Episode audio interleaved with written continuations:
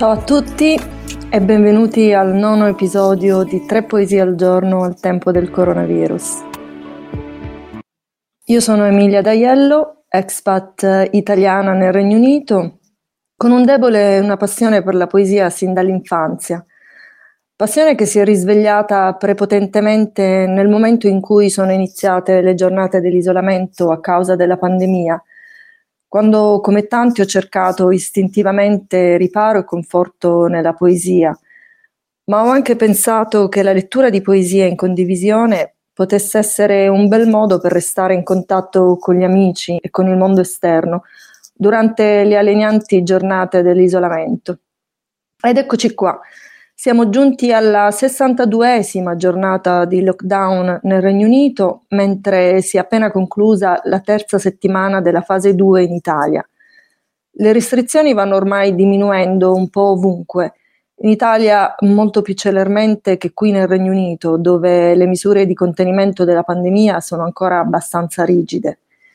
Stiamo comunque entrando nella fase di convivenza col virus e sono ancora tanti gli interrogativi su quanto a lungo durerà questa convivenza e come cambierà la nostra vita di tutti i giorni.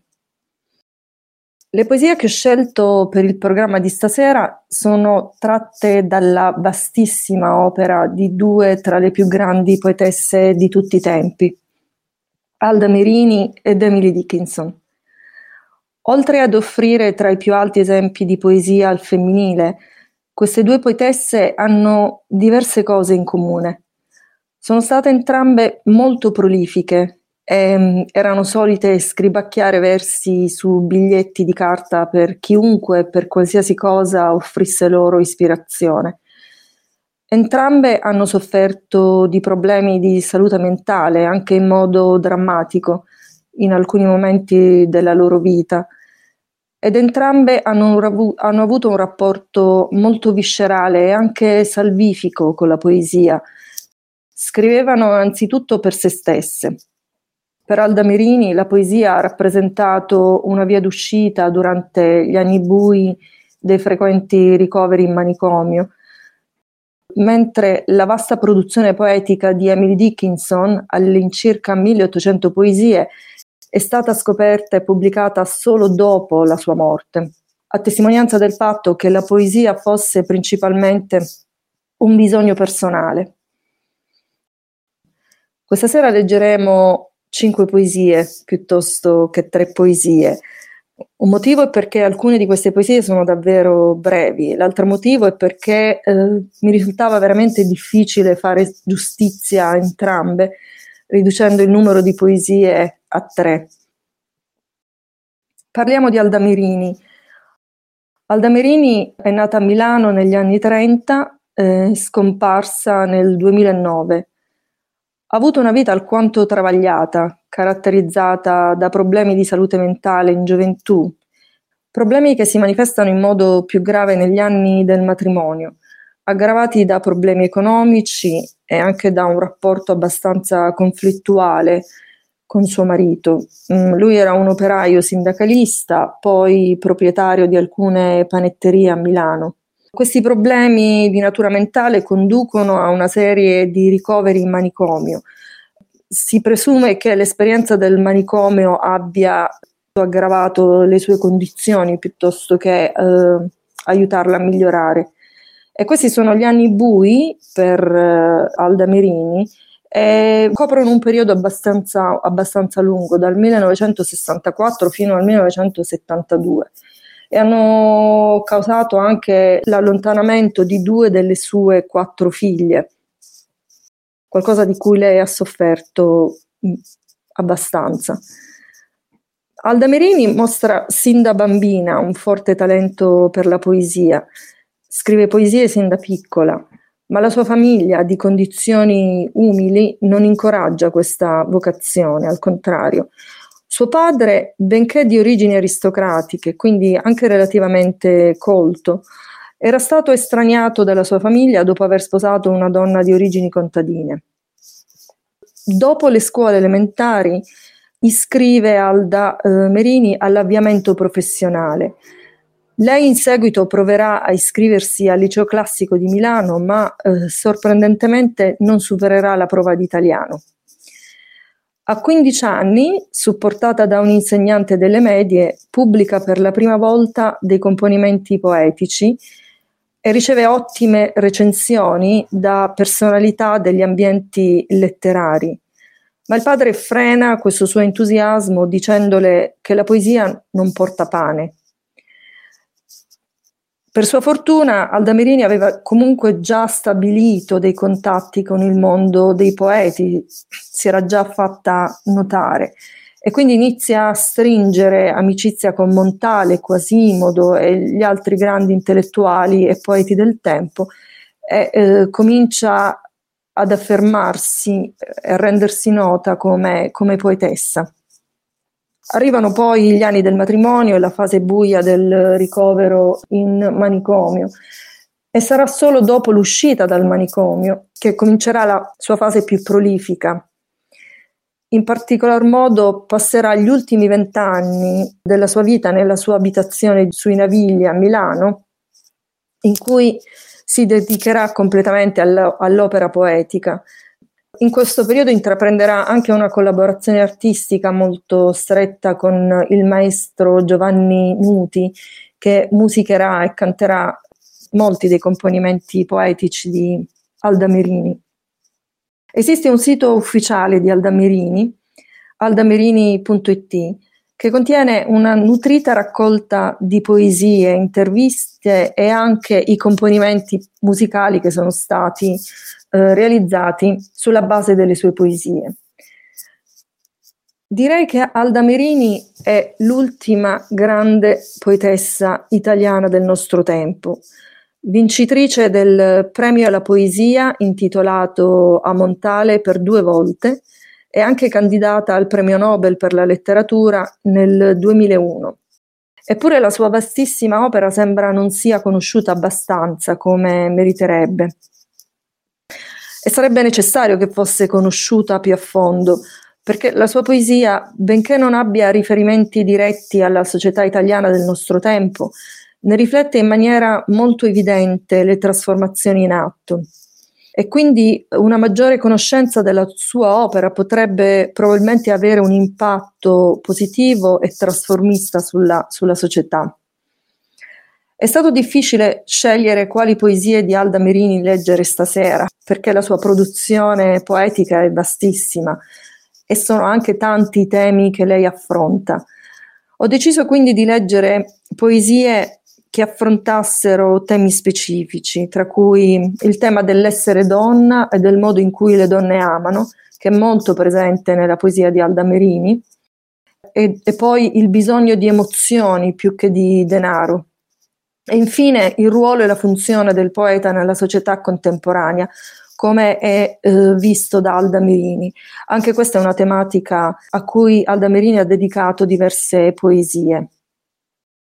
Passando a Emily Dickinson, Emily Dickinson è una poetessa statunitense del, dell'Ottocento.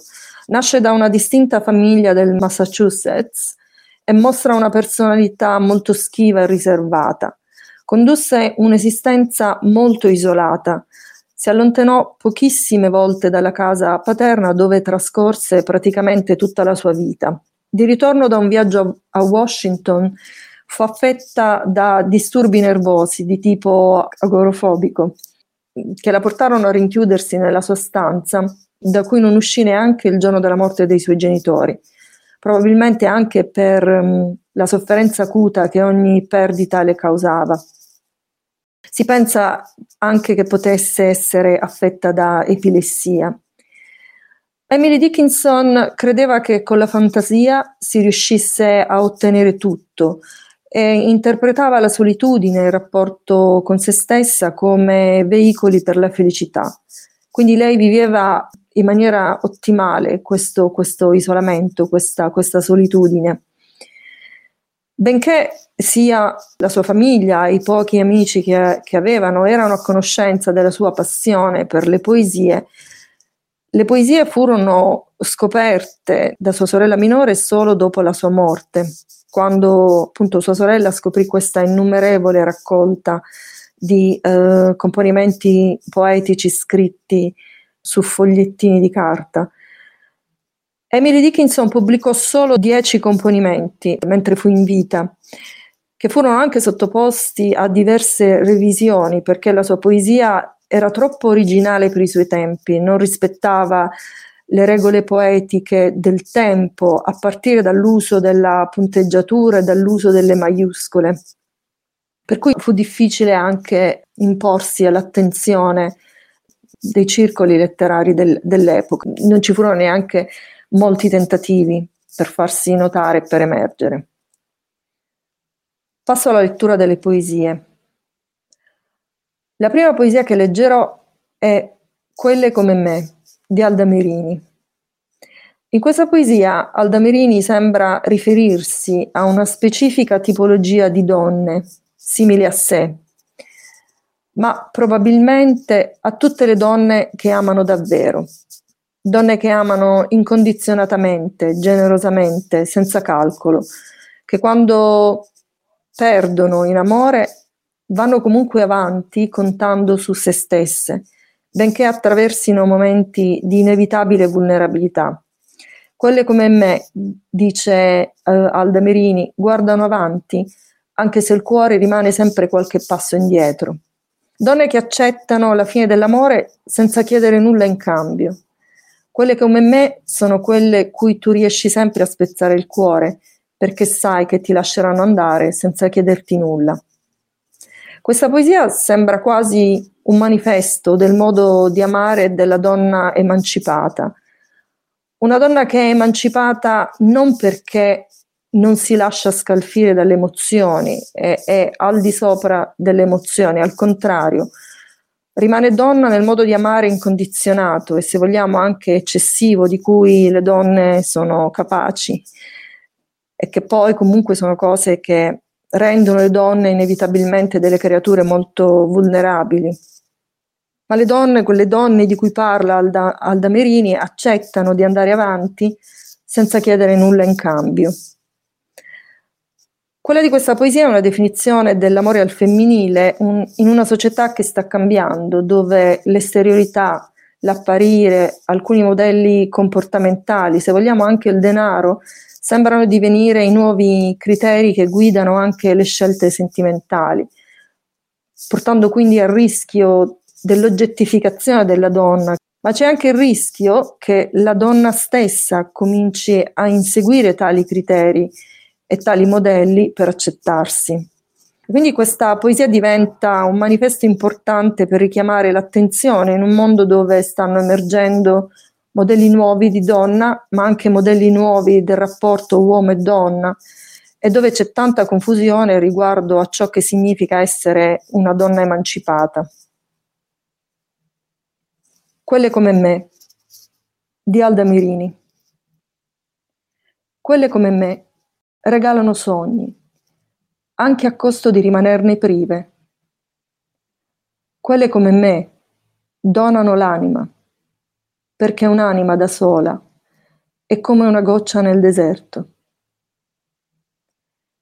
Quelle come me tendono la mano e aiutano a rialzarsi, pur correndo il rischio di cadere a loro volta.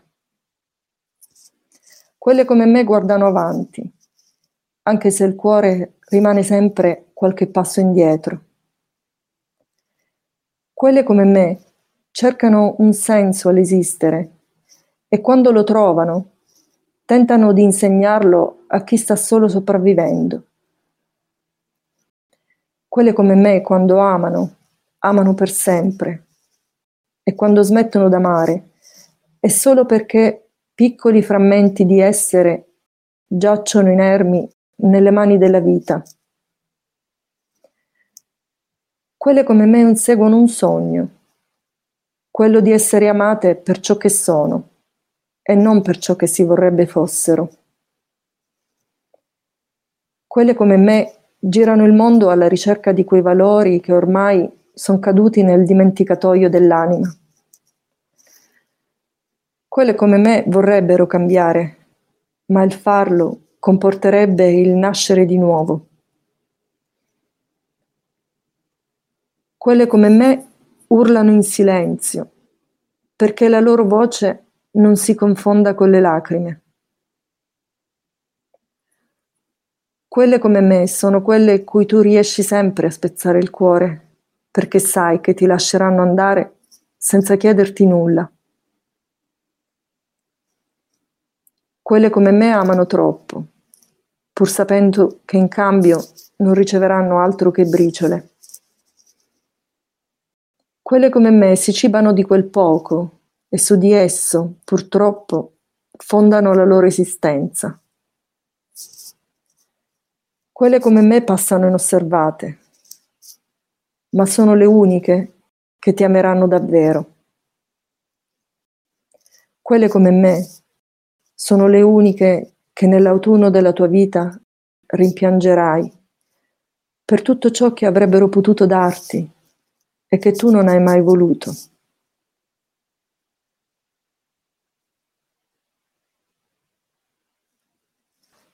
La prossima poesia si intitola Io non ho bisogno di denaro, sempre di Alda Mirini. Il titolo è anche un'affermazione che suona probabilmente a tutti molto ingenua. Chi di noi non ha bisogno di denaro? Suona molto ingenua e naive piuttosto che coraggiosa. Alda Mirini sin dall'infanzia si è sentita ripetere che la poesia non dà il pane e le difficoltà economiche non sono mancate nella sua vita, eppure non ha potuto fare a meno di scrivere poesie. Questa sua affermazione e questa poesia attestano una verità diversa. È vero sì che c'è bisogno di denaro, ma è vero anche che c'è il rischio che nel far prevalere sempre nelle scelte la ragione del denaro, tutto si inaridisca nella società. C'è il rischio di perdere se stessi, i propri valori, la propria identità e anche la sensibilità. Un rischio che può portare infine a un inaridimento generalizzato e a un deragliamento totale della società.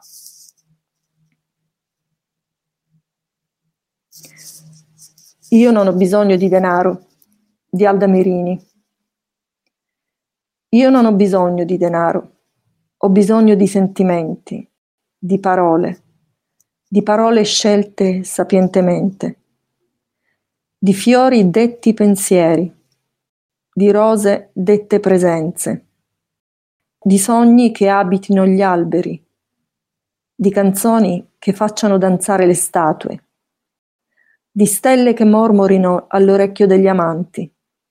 Ho bisogno di poesia, questa magia che brucia la pesantezza delle parole, che risveglia le emozioni e dà colori nuovi.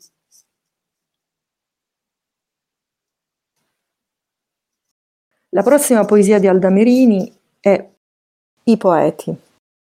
Questa poesia inizia con una congiunzione e tutti noi costretti dentro le ombre del vino. Sembra quindi quasi inserirsi, essere collegata a un dibattito molto più ampio sul ruolo del poeta nella società. E quella dell'identità e della funzione del poeta nella società moderna è una tematica ricorrente nell'opera di Alda Mirini. Alda Mirini dichiarava in un'intervista che ormai il poeta contemporaneo scrive per se stesso lei diceva che ormai ci sono pochissimi poeti e c'è tanta indifferenza verso la poesia. Il poeta contemporaneo non si sente investito del ruolo di faro delle coscienze, non vuole neanche esserlo, è un po' un lavativo. E nella società gli riconosce questo ruolo. Alda Merini dice nella poesia siamo fede senza profeta. E tutte le immagini in questa poesia sono variazioni su questo tema. Il poeta è qualcuno che offre, che non chiude le porte a nessuno che abbia un cuore e voglia ascoltare. La poesia è là, è a disposizione di chiunque voglia leggerla, ascoltarla, ma il poeta non promuove, non sollecita, né si sente investito dalla responsabilità di smuovere le coscienze e né vuole farlo. E resta comunque un essere abbandonato a se stesso, isolato, nella piena indifferenza, oggetto di indifferenza e senza, e senza una dimora. Quindi c'è proprio una, una separazione tra il poeta e la società. I poeti di Alda Merini. E tutti noi, costretti dentro le ombre del vino, non abbiamo parole né potere per invogliare gli altri avventori. Siamo osti senza domande. Riceviamo tutti, solo che abbiano un cuore. Siamo poeti poveri, fatti di vesti pesanti e intime calure di bosco. Siamo contadini che portano la terra a Venere. Siamo usurai pieni di croci. Siamo conventi che non danno sangue. Siamo una fede senza profeti, ma siamo poeti, soli come bestie, buttati per tutti i fanghi, senza una casa libera né un sasso per sentimento.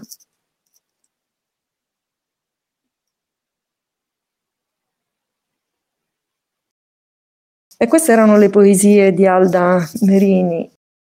Passo ora alla poesia di Emily Dickinson. Le poesie di Emily Dickinson non hanno titolo, che poi è anche parte dell'originalità dei componimenti di questa poetessa, e prendono quindi il titolo dal primo verso. La straordinarietà della poesia di Emily Dickinson è la leggiadria, è una poesia davvero leggiadra, molto immediata, che fa uso di una lingua molto semplice, ma la particolarità, ehm, la forza, l'intensità delle poesie di Emily Dickinson è che lei riesce a creare delle metafore intramontabili che catturano davvero la verità e l'essenza di cose, concetti, anche sentimenti, spesso di difficile definizione, come per esempio la speranza. La speranza che è davvero un sentimento inspiegabile è quella forza misteriosa che non ci fa cedere e consente di restare lucidi e fedeli a se stessi anche nei momenti più oscuri. E infatti l'ultimo verso di questa poesia recita Non ha mai chiesto una briciola di me. Grazie alla speranza la poetessa non ha mai dovuto cedere a compromessi, non ha mai dovuto rinunciare a niente di se stessa. Perché la speranza viene definita una creatura piumata? È dovuta a quel senso di calore interiore e protezione che viene generato dal senso di speranza, soprattutto quando si è esposti a intemperie, a situazioni difficili. Quindi c'è il contrasto tra magari il gelo eh, esterno e il calore che invece proviene dal sentimento di speranza che spinge ad andare avanti. La speranza è quella creatura piumata di Emily Dickinson. La speranza è quella creatura piumata che è accovacciata nell'anima e canta una melodia senza parole e non smette mai, proprio mai. E ancora più dolce si ode quando imperversa la burrasca. E violenta deve essere la tempesta, che possa confondere l'uccellino che così tanti riscalda. L'ho udita nella landa più gelida e sul mare più remoto. Eppure mai, alla fine, ha chiesto un briciolo di me.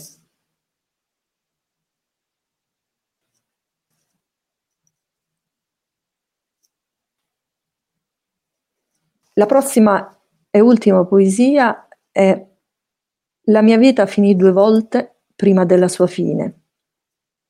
Ho letto questa poesia per la prima volta sulla metropolitana di Londra tempo fa. Faceva parte dell'iniziativa Poems on the Underground, poesie nella metropolitana, appunto. E, eh, mi ha colpita moltissimo per la sua intensità, verità e semplicità. E mi ha spinta a rileggere le poesie di Emily Dickinson e a scavare più in dettaglio sulla vita di questa poetessa. Questa poesia paragona l'esperienza di perdere qualcuno all'esperienza della morte. E quindi perdere qualcuno è come morire. La mia vita finì due volte prima della sua fine. E si conclude con un paradosso che è anche un po' il fulcro di questa poesia, che sembra in fondo esprimere una profonda verità, e cioè che nella separazione tutto ciò che noi umani sappiamo del paradiso e che appunto ci lasciamo dietro i nostri cari, ma allo stesso tempo abbiamo l'idea di cosa possa essere l'inferno appunto attraverso la, l'esperienza della separazione. Quindi in quell'esperienza si fondono insieme paradiso e inferno. La mia vita finì due volte prima della sua fine, di Emily Dickinson. La mia vita finì due volte prima della sua fine. Resta ancora da vedere se l'immortalità non me ne sveli una terza, così tremenda, così inimmaginabile, come le due che accaddero. Separazione e quanto sappiamo del paradiso e quanto ci basta dell'inferno.